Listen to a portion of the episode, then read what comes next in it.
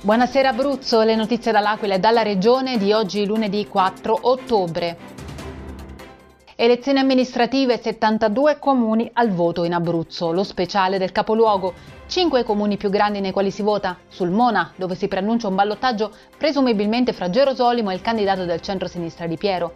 Vasto, dove è avanti Francesco Menna, ma potrebbe non bastare per vincere al primo turno.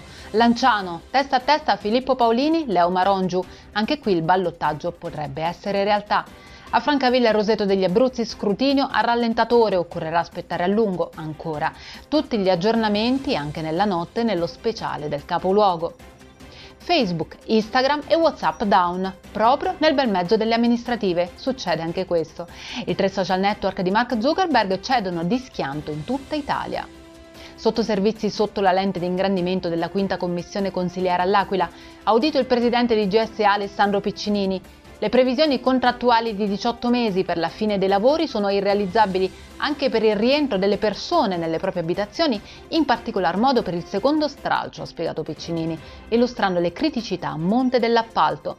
Per fare il tunnel bisogna inertizzare le reti. Le aziende hanno fornito i preventivi con ritardi fino a sei mesi. Sul primo stralcio il costo è inciso per 2 milioni e 400 mila euro, per il secondo potrebbe triplicare e sono carichi gravosi che l'azienda non può sopportare, dice.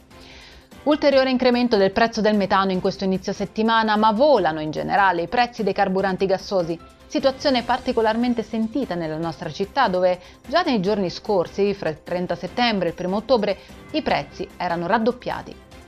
La Casa del Soldato di Simone Coccia con l'aiuta, un museo itinerante con documenti e cimeli originali della Prima Guerra Mondiale, per non dimenticare il sacrificio di tanti giovani italiani.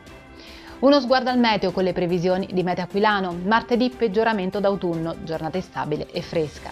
Per tutte le altre notizie e gli approfondimenti seguiteci su www.ilcapoluogo.it e poi, quando si saranno riavuti, anche sui nostri canali social Facebook e Instagram. Buona serata da Eleonora Falci e dalla redazione del Capoluogo.